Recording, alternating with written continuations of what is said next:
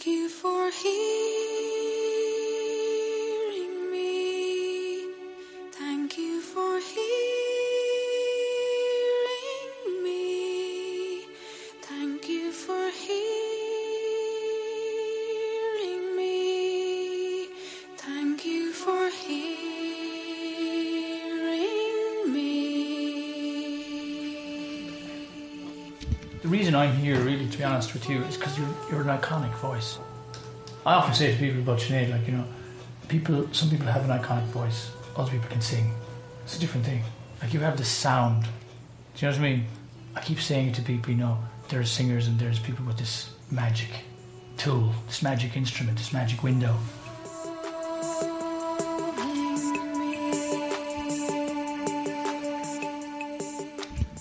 Kind of what the whole series would be about. What is the meaning of the experience of the voice for people who actually use it? Well, it's a lovely thing to talk about. Yeah. It's kind of like, I'm into God and stuff too. Nobody ever wants to talk about that, but nobody ever wants to talk about singing or music particularly, but specifically singing. And why do you think that is? I don't know whether a whole lot of things have got lost, I suppose, in the sort of modern music industry. A lot of things have got lost about music. Artistry has got lost. You know, there's a difference between entertainers and artists, not that one is worse than the other. But a whole lot of things have got lost, including, I think, people are not in love with music as they used to be. Like all the Pop Idol and the whole thing, it's more encouraging young people to want to be in music for other reasons. To be famous or to be beautiful or to have nice clothes or to be liked or whatever. Rather than, like I always say, the only reason a person should ever sing or make a record or anything is because they're going to go mental if they don't. And I think that's kind of lost.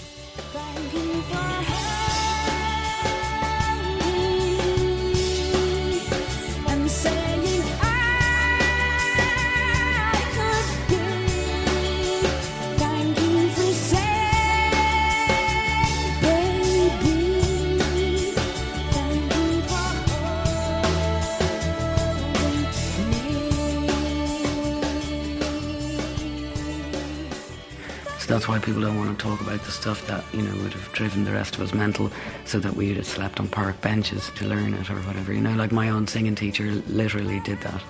The little Irish guy went off to Italy to study bel canto. People don't love singing that way anymore, you know. They don't think of singing as perhaps a shamanistic thing either. You know, they don't think of it as anything other than entertainment.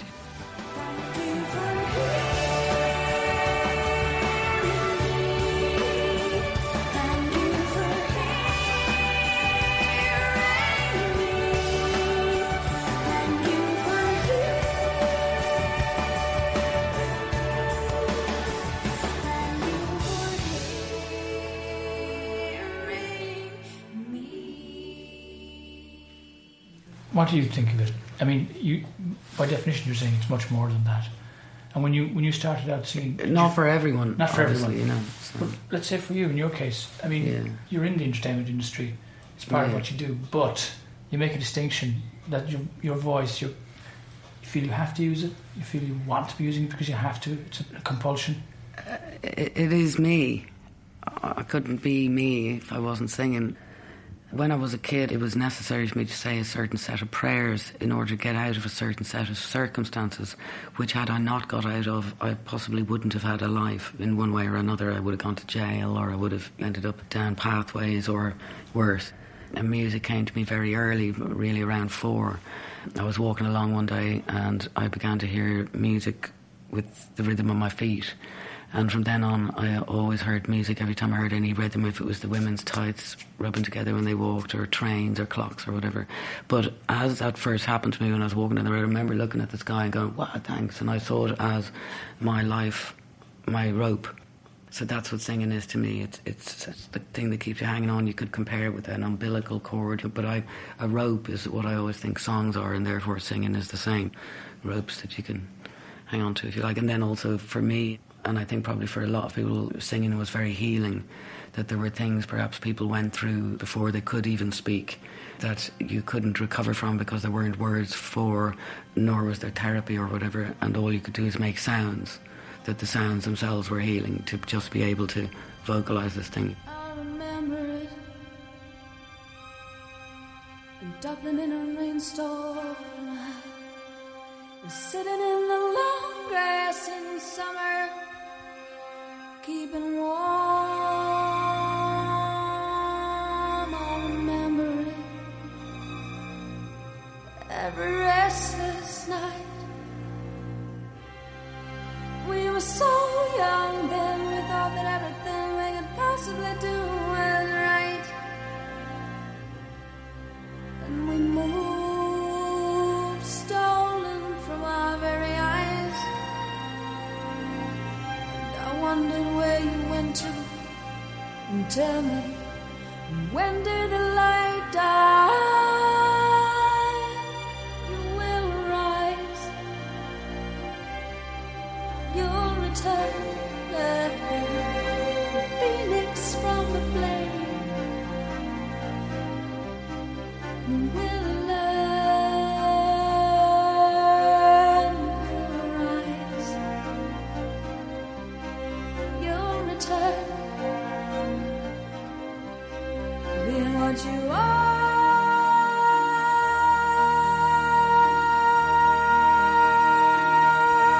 There is no other troll for you to burn out. If you think of it, the first thing a human being does is use their voice. First thing a baby does when it comes out is cry. You're waiting for that sound. If it doesn't come, you're worried. So, like, what fascinates me is the voice is in the womb, ready to come out, and it's the very first thing. And all the theologies of the world start with the idea that somehow the voice, whether it was sung or spoken, is what brought the universe into existence. What do you want to do?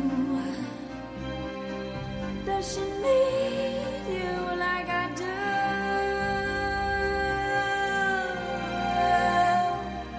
Then there are people who say, there's some famous nun who used to say, maybe it was Mother Teresa, the oppressed always sing. And that is really true. If you look at slavery times, you look at other times, chain gangs, people like myself perhaps who came from abuse or whatever, you know, that singing seems to be, it's a way of praying in some ways, but it seems to be a way that people feel, I don't know, ropes that you can hang on in the bottomless lake and your little head can stay enough above that you can breathe. And again, see, it's hard to talk about music, isn't it? Because if you could describe music or talk about it, you wouldn't need it. That's right. It's for the stuff that you can't say. I know you're always telling me that you love me, but just sometimes I wonder if I should believe. And it's not always about the words. You look at Van Morrison, for example. It isn't really about the words that he's singing, it's the sounds that he's making. The sounds that he's making have a particular effect on you. You feel like you've been to church, in a way.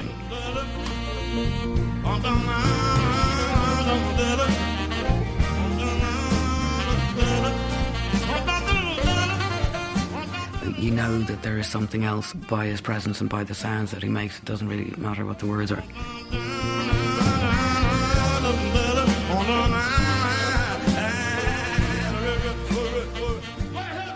Same with Bob Dylan. As it happens, both of those artists have fantastic words, but what happens is when you particularly see them perform live, you know that there is something else other than what you see in front of you, and that is shamanism.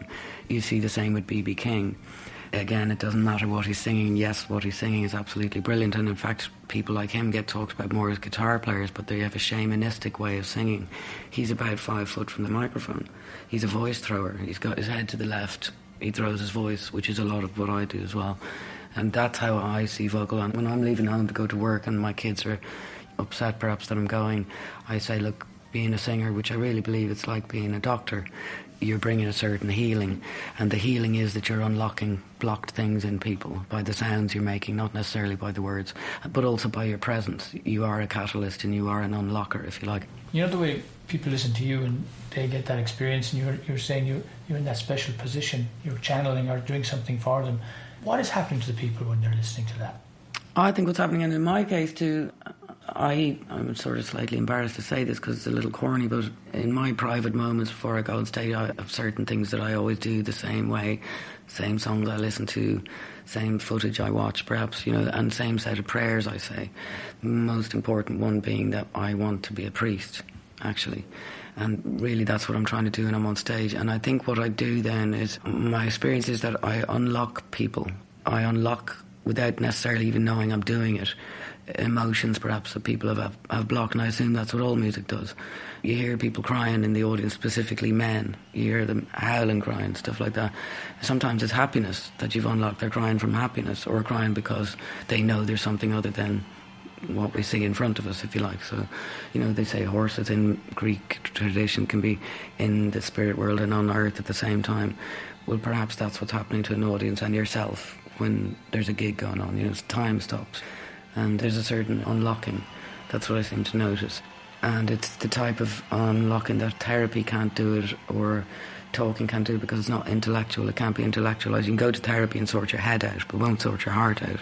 The final stages of recovery from certain things is to get them out of your body, which is why singers are so lucky. We're getting everything out, but that's, I think, the unlocking. What happens is people start crying, shit starts coming out of their body. And that's really a good thing, and it's not necessarily a sad thing, you know. Conversely, the opposite can happen. Somebody can go home and sit crying about how beautiful everything is, you know what I mean, and be happy.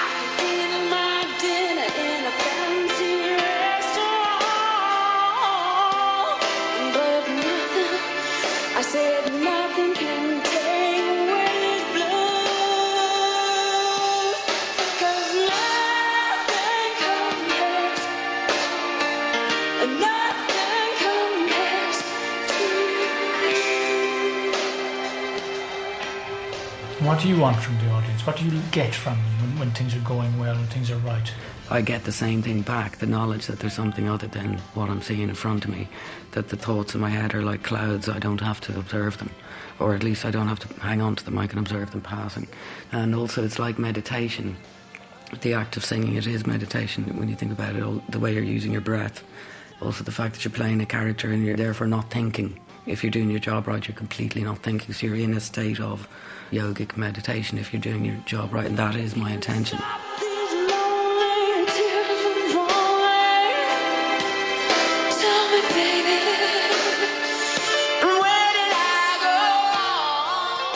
And also to have fun rocking out with your band, and I think an audience get off on that mostly. But if you're doing your job right, you're having all that fun, and they're not noticing that you're also doing the shaman thing on them.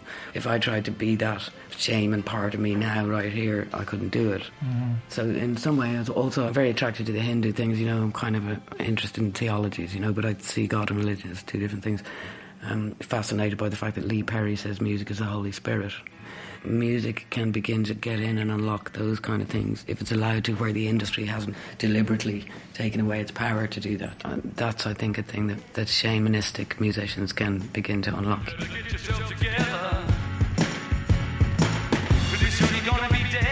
I was called John Lennon a sky ripper.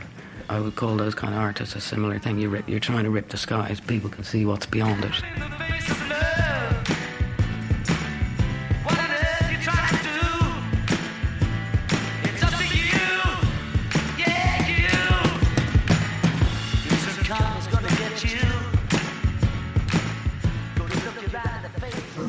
Small, you said you were walking and you felt the rhythm, you became aware of music. Yeah. Your voice has been with you for a while at this point. Can the voice be a guide? Can it show you things? If you weren't a singer, would you understand things the way you understand them now? Has the voice got the potential to kind of show you anything other than the fact that it emanates from you? Is it a thing that creates a new set of perceptions that can teach a person, can enlighten? Yeah, and I have to answer that in parts, I suppose, like a bit of a cake. To me, it's a spiritual, permanent discovery journey. And what I mean by that is there's a challenge every time you get on stage. It's all about getting yourself out of the way, and you've got to do that off stage as well as on stage. If you've got to be the same person on stage as off, if you see your job as a singer as being 100% emotionally open and honest and available at all times, you know. That's a difficult challenge, though, isn't it? Because some people will say, when I'm on stage, I'm this thing. Mm. When I'm off stage, I don't have to be that thing. Say the your voice is your companion, like it's a part of your and, yeah, that's what it's and has it changed over the years, and has it shown you anything that you feel thankful for or happy or otherwise? Yeah, each time you get on stage you learn what it is you need to learn next. You're a little bit freer, hopefully, or you're a little less free than you were 2 nights ago. The way I studied singing is bel canto. The teacher used to say, I'm not a singing teacher, I'm a freer of voices. The most important thing being that you always sing in your own accent. So I always speak lyrics a lot to myself before I sing them, so I make sure, in fact, I'm just speaking them with notes when I go to sing them. That's the challenge every night, and it's the thing that keeps you getting on stage. Your voice keeps encouraging you to be you. It's calling you all the time more and more to be you, and encouraging you to develop that honesty more in how you communicate on stage and off stage. It's all about, can you sing it in your own voice, and can you really be you, and can, in the midst of all the fears and challenges of being on stage or travelling or all of the other stuff, can you still stand and really be you as such? And to me, that's a type of a spiritual thing, you know. What it does is it's calling you to constantly learn. Like, if you ever felt that you had finished learning or you had nothing to improve, you wouldn't bother getting on stage and you wouldn't even get out of bed. The whole excitement of getting on stage is what might go wrong, and can I do it right, and can I do it even better, or, you know, and all the time through the gig you're thinking, making mental notes, which I'm sure you're doing yourself. I must practice that line tomorrow. I got that word a bit funny, I must speak it for myself later, you know, that kind of way. So you're constantly learning, and that's what's exciting about it. It makes you want to learn stuff. And aren't musicians nervous sometimes? You know, the way when you're trying to tell an engineer what you want, and you feel if you over-explain it'll just kill the moment, you know? Yeah. Well, that's why you need an engineer and producer who you were married to and is the father of your first job. Because they get it, do you know what I mean? And you can fart around them. It's very important to be able to fart around your producer, genuinely. That's John Reynolds you're talking about. And he's been there from the very beginning. I mean, he's a very, very big part of your sound, isn't he? I mean, you're really comfortable working together. Yeah. And that's how open and honest singers have to be. Literally everything is on the table. You're so open that it's almost embarrassing. You know what I mean? You don't mind making your mistakes anywhere on or off stage in front of everybody, because that's what you do in the studio, isn't it? You go into the studio, you sound like a strangled cat. You're mortifying yourself in front of everybody till it goes right. Do you know what I mean? That's the other attractive part of it to me. You know, the chaos, like the orchestra tuning up, you know, before the order. So you become a person who doesn't do embarrassment as such.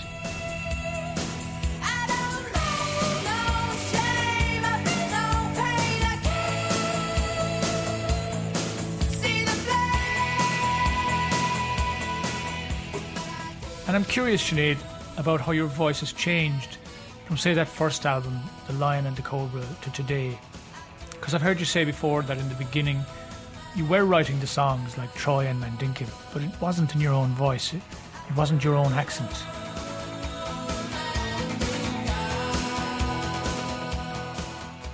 Yeah. My first 2 albums I'm singing in an American accent, because we were rare in the 70s. It was uncool to be Irish. You wouldn't dream of singing your Irish accent. First person I think who did was Geldof, and then it became cool because he was cool, you know.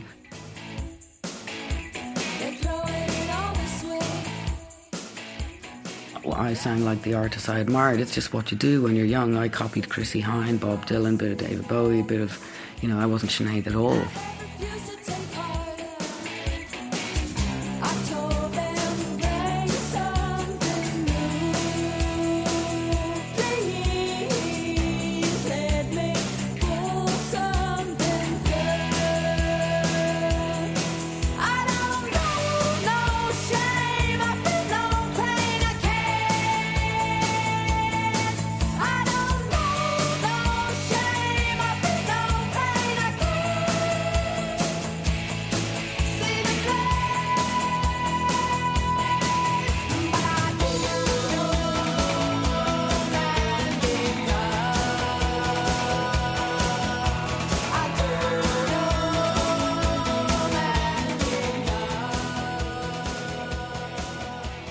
The first time I started being me was Universal Mother. That's my 4th album.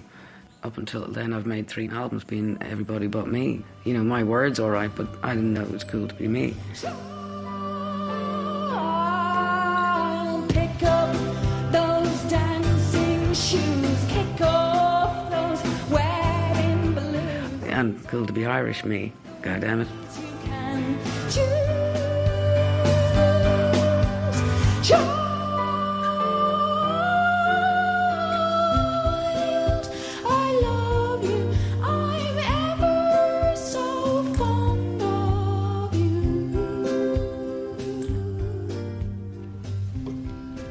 Was there a moment? Was there a time when you knew for sure that you had this vocal power? I think maybe 3 or so moments come to pass. The first being when I was possibly about 9, singing in the communion choir at Sign Hill, where I went to school. It would have been after the time I made my own communion, so I don't know what age I was, but I really felt a connection then with God, actually, and I really felt that was the audience, and I felt it was working, and I meant it, and it was genuine. I loved all the harmonies, and I loved the fact that we were all singing hymns and everything, so that was the first time, I guess, I felt there was a power in it, there was a magic in it. It was a very solid connection, you know. Then I guess my mother was a person who had an unidentified illness. You know, it was the 70s in Ireland. Time was difficult for women. You know, they couldn't work when they got married, whatever. A lot of them developed problems because of this, you know. Now, my mother was very, very severely distressed and disturbed person, and nothing could cool her down except me singing. So it was like singing the devil to sleep, for want of a better description, with all due respect to my mother. But she loved in particular the song Don't Cry for Me Argentina. Now, she had always been very musical, my mother, and I used to sing this song to her when she was in a terrible state, and it would literally put her asleep. She'd be on the sofa, gone, peaceful, everything cool, nice. And that was a power, because this was a woman that was, you couldn't calm her down, like, you know what I mean? She was out of order, but that was a power of singing as well. It won't be easy, you'll think it's strange when I try to explain how I feel, that I still need your love after all that I've done. You won't believe me, all you will see is a girl you once knew, although she's dressed up to the nines, at 6s and 7s with you. Then what happened was busking, very powerful. I learned about intention. You want to stop people, so you got to sing loud. But not only that, not just sing loud, your intention has to be to stop them.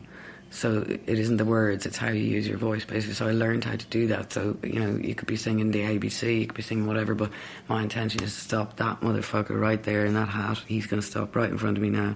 And I learned how to do that, and it worked. Don't Cry for Me Argentina usually worked as well. But those were times that I learned that music was real powerful, you know. And then, of course, you know, the Pope business, obviously, you know. But, yeah, no, I think stopping people in their tracks or putting people asleep is, you know. Don't cry for me, Argentina. The truth is I never left you, all through my wild days, my mad existence. I kept my promise. Don't keep your distance.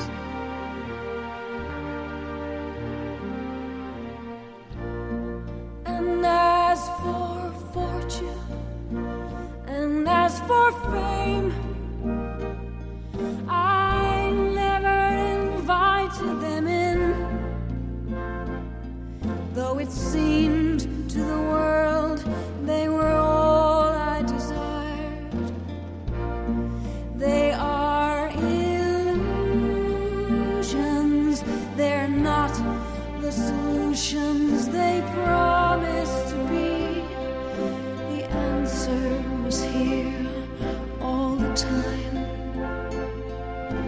I love you and hope you love me.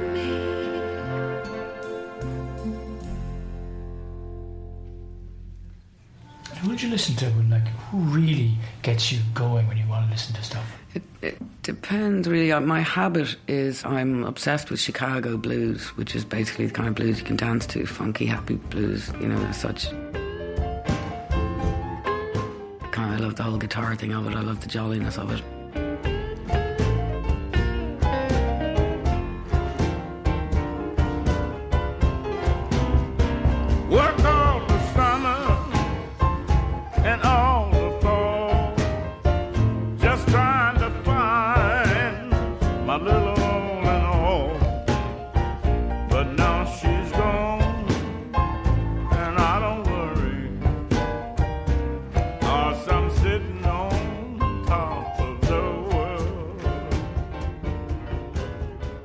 I don't like sad music. I don't listen to sad songs, especially when I'm sad.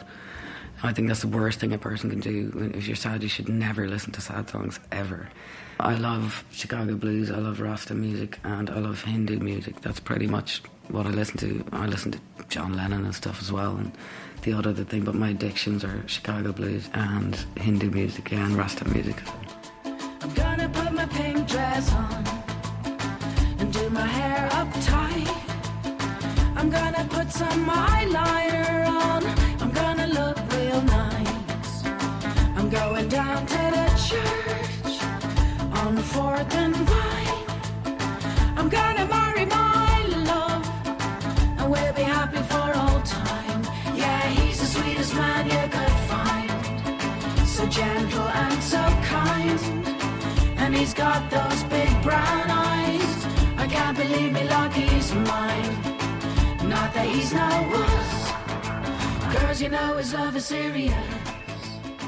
So what is the thing with Rasta music? It's a passion with you. It's music as a priesthood. It's music as a priesthood, which has been my fascination since I was 4, and I had that answer to that prayer, and I looked at the sky and I made that association.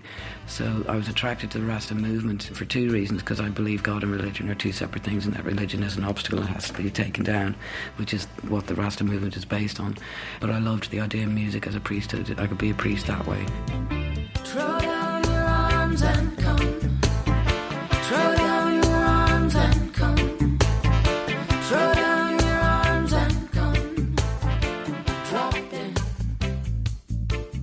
And I loved that in Ireland, my experience in the 70s and all was they didn't teach you the scriptures, but the Rastas taught scriptures through the songs. You learned the books of the prophets, and it made you want to go read them, and you realised that these priests had been lying to you your whole life, that in fact Jesus is an anti-religious character, and so is God.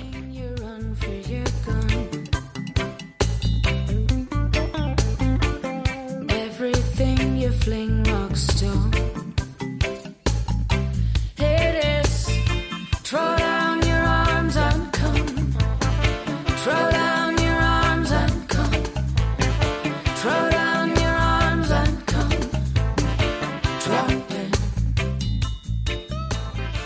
So they taught a lot, and yeah, music as a priesthood, that's what they are. That's the whole basis of their movement, music as priesthood, you know.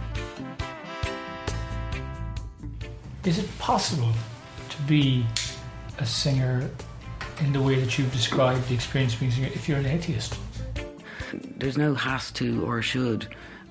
It's just depending on each individual's upbringing and experience and environment and all of those things, the things they happen to be in love with. I was born in a theocracy. You know, I luckily only took up the good things about that. I fell in love with the idea of God and blah, blah, blah, blah, blah. You know, the other thing I think is that God's probably an atheist anyway. Do you know what I mean? I always get atheists to pray for me because God's probably sick of listening to everybody else. You install kings and take them.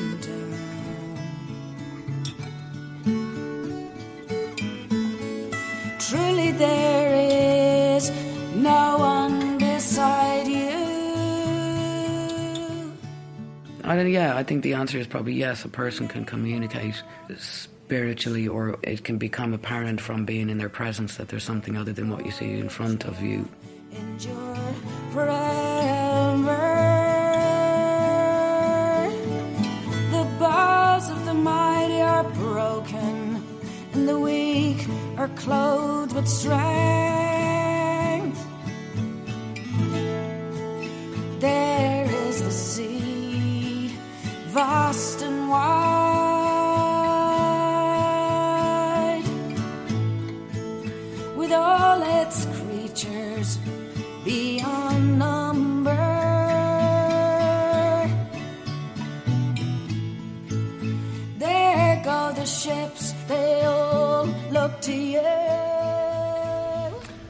ever about reggae, how much have you been influenced by Irish music? Like the traditional, the older sounds of, say, the Shannos? I think the singing style has definitely been an influence. You're not going to like this, but I can't stand traditional Irish music. I can't stand Shannos, and this is the reason why nobody ever wrote a song when anything good ever happened.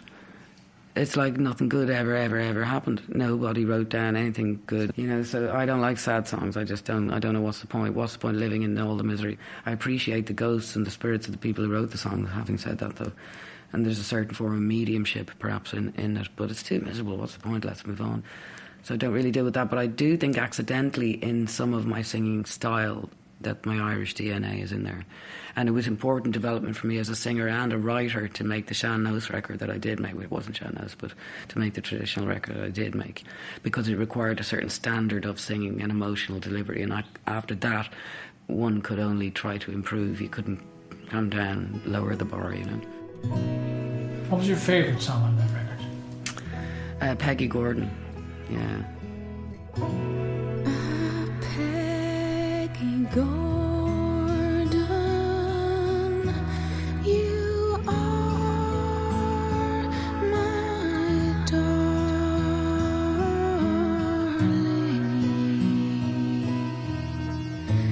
Come sit you down upon my knee and tell.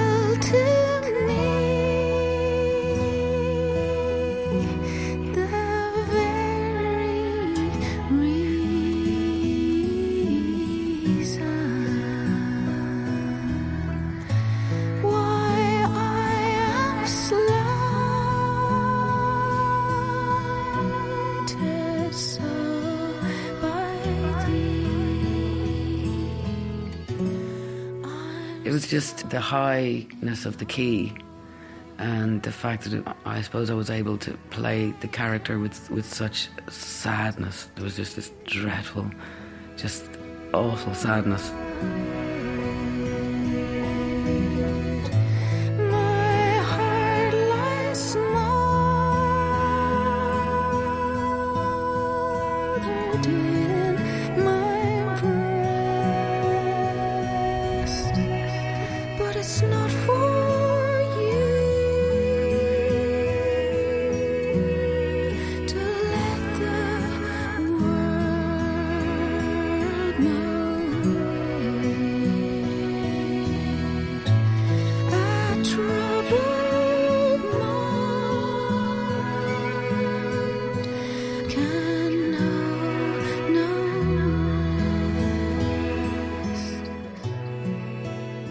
Characters, and not everybody plays them well, but to be able to get into the character and see how upset he was that she wouldn't sit in his knee or whatever, and you know.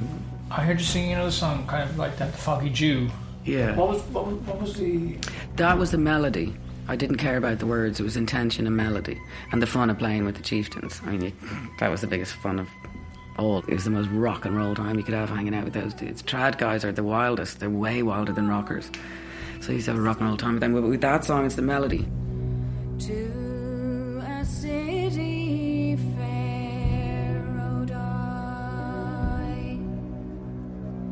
There armed lines of marching men in squadrons passed me by. No pipe did hum, no battle drum did sound its loud tattoo, but the Angelus bells o'er the Liffey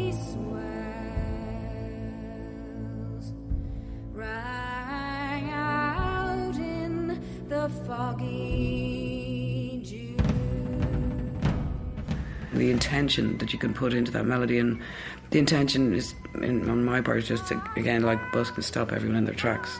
It wasn't about the words, I just wanted to stop everybody in the room, just stop.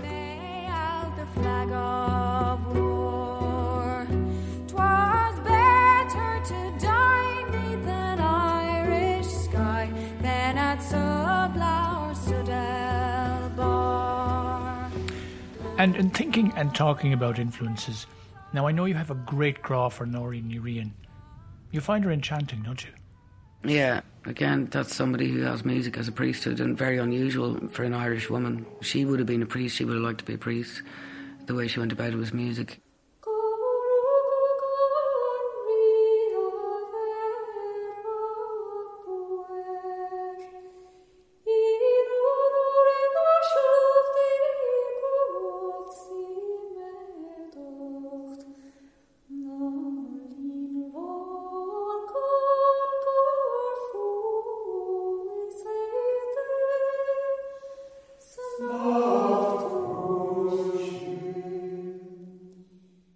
Dedicated her life incredibly. You know, she practically is a monk in Glenstall at this stage.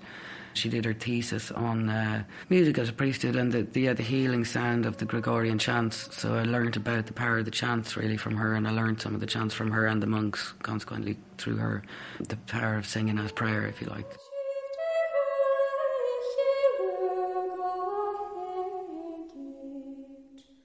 But she was way ahead of her time in terms of priesthood as music, certainly in Ireland. Like, the only other priest musicians were Rastas and perhaps Van Morrison. Well, she's way ahead of her time.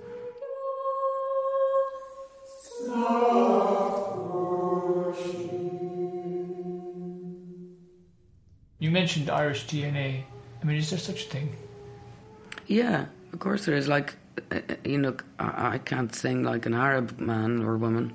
I can't sing blues like an African-American. African-American can't come here and sing Shan Knows Nua like Darragh Cahan. He just wouldn't be able to, you know, it's not in the body. It's definitely, a body is your instrument, and you know what I mean? And yeah, I do. Obviously, none of us could ever, if we studied in a million years, sing like Indian people, could we? We just couldn't do it. You say you're not attracted to sad songs, but when I think of you singing, I mean, I think of... Oh, I used to write miserably sad songs because I was miserably sad. It was just a sound as well. You're very good at emoting with your voice. I mean... No, I'm an actor. You go there. Yeah, I mean it. Like, Stanislavski, actor, what I mean by that is method, that you only live in the character for 3 months. It sends memories. If it's my song I've written about me, then it's my memories. If it's 25 years later and I'm still singing it, I have to change the memories and invent other people I'm singing it about or whatever. But if it's characters you're playing, you're doing exactly the same as a Stanislavski actor. You're using your sense memories and everything. You're 100% there emotionally, but you can switch it off 3 minutes later. It doesn't bother you. Could you instance a song that's a good illustration of that, where you trawl back through time of something you may have felt before but don't necessarily feel now, but the memory is still there? It's been 7 hours and 50 days.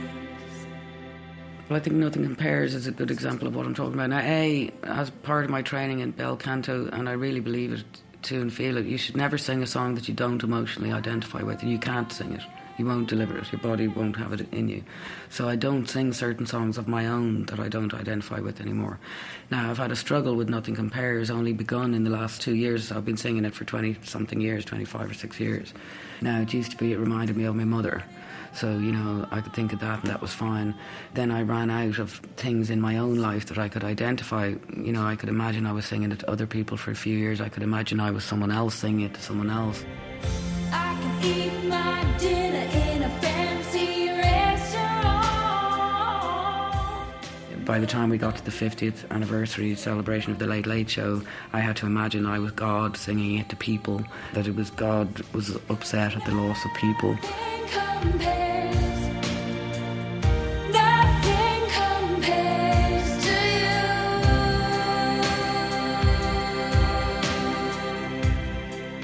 And then I actually have run out, and I've now finally put it out of the set because I have to be true to my principle, even though, of course, that's what the audience want to hear. I cannot find anything anymore. I've found 25 years worth of different things. Like I say, sometimes it was me or my life, sometimes I might pretend I was you and whatever, make up something in my head, but I have now run out of anything, so I'm just not going to do it, because all I'm doing is delivering the notes and the words, and I have no feeling about it. Do you know what I mean? Yeah. So that can happen. That's incredible insight. There is one song I won't sing anymore, Ashley and Gal, the one I sang when I was a kid, because people always, it's more than wanted today, so I wanted. Yeah, well, I love the song, I loved Nothing Compares and everything, but I just have run out, and there's no point lying, so...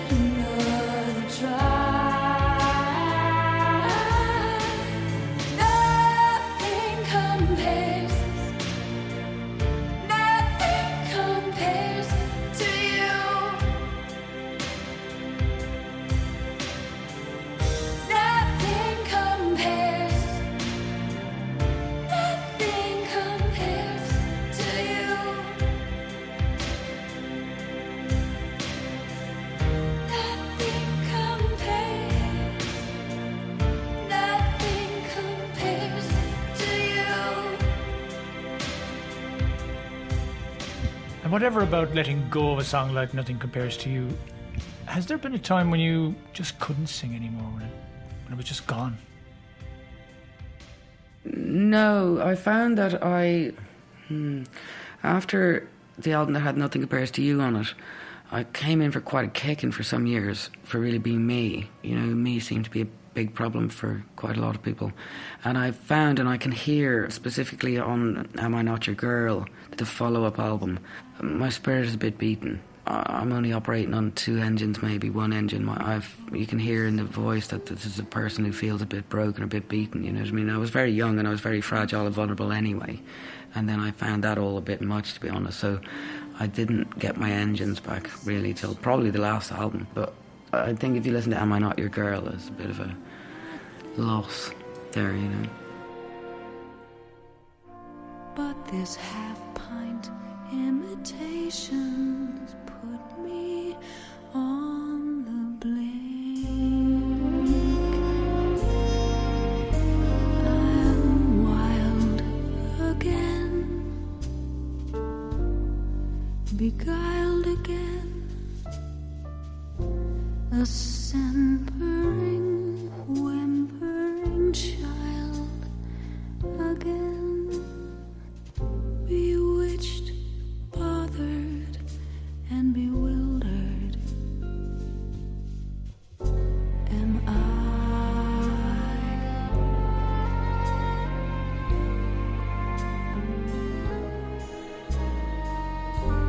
Couldn't see.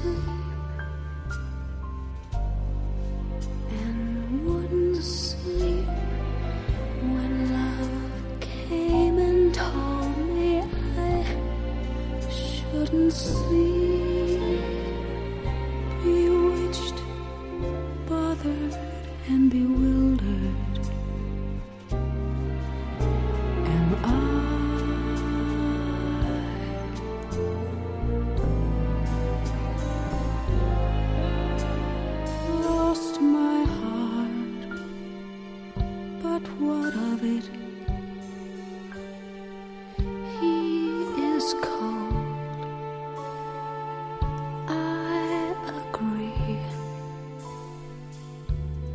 he can laugh, but I love it, although the laughs on me, I sing to him, each spring to him, and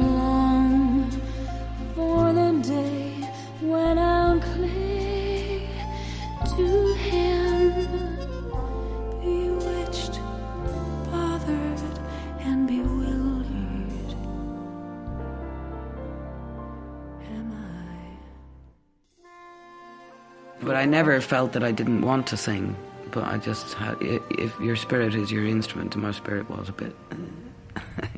And do you ever think of other uses of the voice related to you? The spoken word? Well, the first thing that comes to my mind is as a mother, a voice is employed, you know, in all manner of ways. So my 7-year-old is very good at pretending to be hard of hearing until I say sweets in a certain tone of voice. Like, so I can't find him in the house and, yes, she, where are you? No answer. I go, I've got sweets for you, in exactly the same tone. Dan, he'll come, you know. But actually, what struck me when you asked me that question too is one thing I've noticed is that I'm very sensitive to other people's speaking voices. I can tell what moods my friends are in. I can tell if my friends are upset. The other thing I've noticed is I fall in love with people because of their voices in the first place. I've noticed a pattern that there are certain patterns in the types of people you fall in love with. The sound? They have gentle voices. There's something about their voice that made me first actually go, You know, some kind of gentleness in their voice or whatever. Or you get crushes on people because of their voice. But yeah, I do think it would be handy at school if they taught you, you know, how to use voice soothingly. Like, say, if you have a disagreement with someone, that can either escalate or not escalate depending on how people use voices, i.e. letting people finish sentences. When people don't let each other finish sentences, that's how arguments happen. But I am inclined to, now that I've got older, now I used to be a right jumpy fucker, as we all know, you know, temperamentally speaking, but as I've got older, what I do is, if I were to be having a row with a boyfriend or whatever, I would whisper, or I would have the row in writing. I wouldn't have it in a way where there's yelling or there's any aggressive use of voice. So I would deliberately bring my voice down and make it quieter so that things stay calm. So you can definitely create atmospheres with voice, you know. Okay, I want to talk about Ireland. Specifically, I want to talk about the famine, about the fact that there never really was one. There was no famine. See, Irish people were only allowed to eat potatoes. All of the other food, meat, fish, vegetables, was shipped out of the country under armed guard to England while the Irish people starved. And then, in the middle of all this, they gave us money not to teach our children Irish. And so we lost our history. And this is what I think is still hurting me. You see, we're like a child that's been battered, has to drive itself out of its head because it's frightened, still feels all the painful feelings, but they lose contact with the memory, and this leads to massive self-destruction, alcoholism, drug addiction, all desperate attempts at running, and in its worst form becomes actual killing. And if there ever is gonna be healing, there has to be remembering and then grieving, so that there then can be forgiven. There has to be knowledge and understanding. All the lonely people, where do they all come from? All the lonely people, where do they all belong? An American army. Yeah, so there's an enormous power that, you know, amongst all the other stuff that would be useful for them to teach you at school, they might teach you how to use voice helpfully, you know.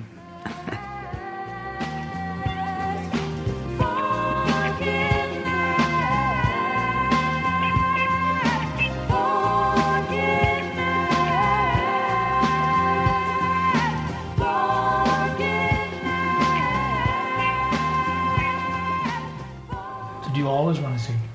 Yeah. You look forward to the next phase always. Yeah, and not always just the singing part though, but the whole thing. Yeah, the bass and the drums and everything. I don't want to love the way I loved before. I don't want to love that way no more. What have I been writing love songs for? I don't want to write them anymore. I don't want to sing from where I sang before. I don't want to sing that way no more. What have I been singing love songs for? I don't want to sing them anymore. I don't want to be that girl no more. I don't want to cry no more. I don't want to die no more. Because at the end of the day, you're a rocker too. You've got a band. Yeah. How important is that to you, that bond, that relationship with the band? You've got to be best mates, you've got to be friends, you've got to enjoy each other's company, you've got to make an effort to socialise with each other. You don't have to know all each other's secrets, but you've got to love hanging out with each other. That has to be the thing that is exciting you most, is getting on stage with each other. And that is genuinely the thing that does excite me the most, you know. You've got to be unable to sleep because of rehearsals, because you're so excited. If you're not friends, it doesn't work. It really doesn't work. You cannot make music if there's bad vibes.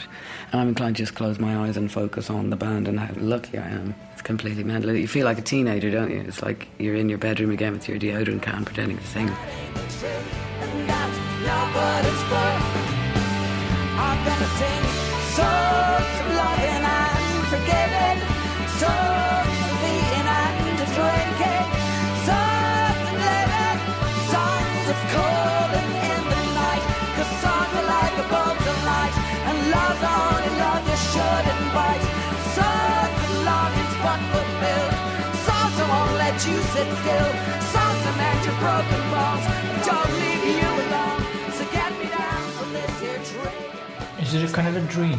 It is. It's the luckiest job on earth, actually. I mean, there are dreadful consequences of the job. There are absolutely awful prices to be paid for having this job, you know, prices that people wouldn't even begin to imagine. You know, your life is the price. The more successful you are, the higher the level, the greater the devil, you know. But equally, it's the luckiest job on earth because you get to permanently be a teenager. You don't have to grow up ever. You can be a teenager forever. You know what I mean? Everyone, the crew, everyone in the music business, crew, bus drivers, singers, musicians, the guys that do the lights, they're all teenagers. Everybody, all of us. It's a world for teenagers.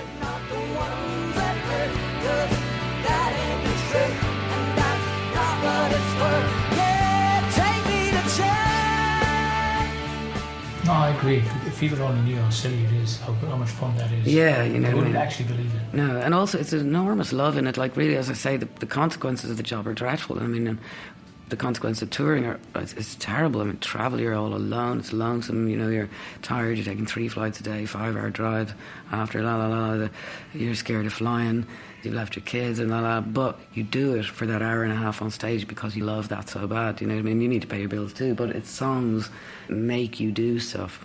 Even though you're terrified or you're going to have a life of hell consequently, but you still bloody do it. You wouldn't stay with a man if you had that kind of consequences or hell, you know, or a woman, do you know what I mean? You wouldn't stay with anybody, but you'd stay with songs, you know. I am petrified of flying, crying terrified, but I'd do it. I'll go all the way to America to sing 2 songs and then come home crying all the way back just to go sing 2 songs. I wouldn't do it to see a man. Don't know if I should quite sing this song. Don't know if it maybe might be wrong. But then again, it maybe might be right to tell you about the bullet and the red light. Thank you for being so open, so fun. Cool. Because you are, you got that look, you're going, you know, that happy face. But one thing I wanted to ask you myself about your own music. You've been in bands for a good while. You know, you work with the kind of the rock thing. What else do you want to do in music? I mean, what other experiences have you not had in the context of making music that you'd still like to have? Well, I want to learn to read and write music and be a composer, and I have tons of melodies inside me, but I have difficulty when it comes to playing guitar or learning an instrument well enough to get down all the melodies I have inside me, which can be frustrating. And if you're a creative person, you're not getting it out of you. It can, as you know, Frankenstein's a monster on you, you know. So I'd like to do that.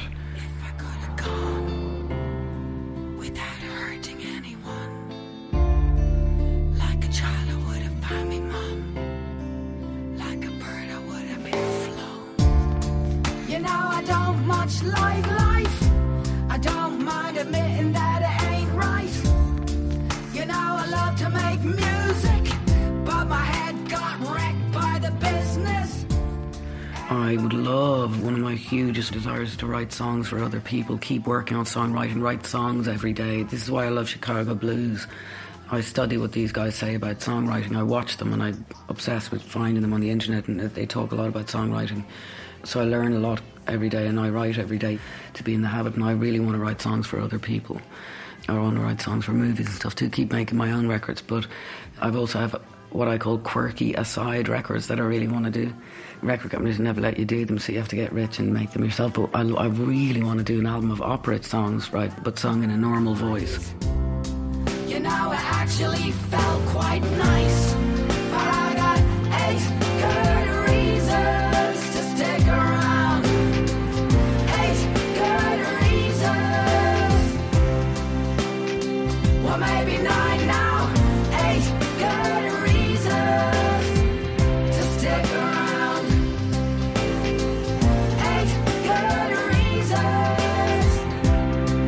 8 good reasons. Well, maybe 9 now. So lots of writing dreams there, Sinead, but you'll keep singing. Yeah, and I love how I feel after I've been singing. I'm a woman, I'm a middle-aged woman, you know, we're subject to menstrual cycles, we're subject consequently to being moody or whatever, you know, I might go on stage blue, I might have been crying all day for nothing. Fucking I go on stage happy as Larry by the time I've sung verse 2, come off stage a completely different person. So it's like, it's my little happy place as well, you know. But whatever might be going on, I end up feeling great. Thanks for silence with me. Thanks for silence with me. Thanks for silence with me. Thanks for silence with me. Vocal Chords in Conversation with Sinead O'Connor is an Athena Media production for RTÉ Lyric FM, made with the support of the Broadcasting Authority of Ireland and the TV licence fee.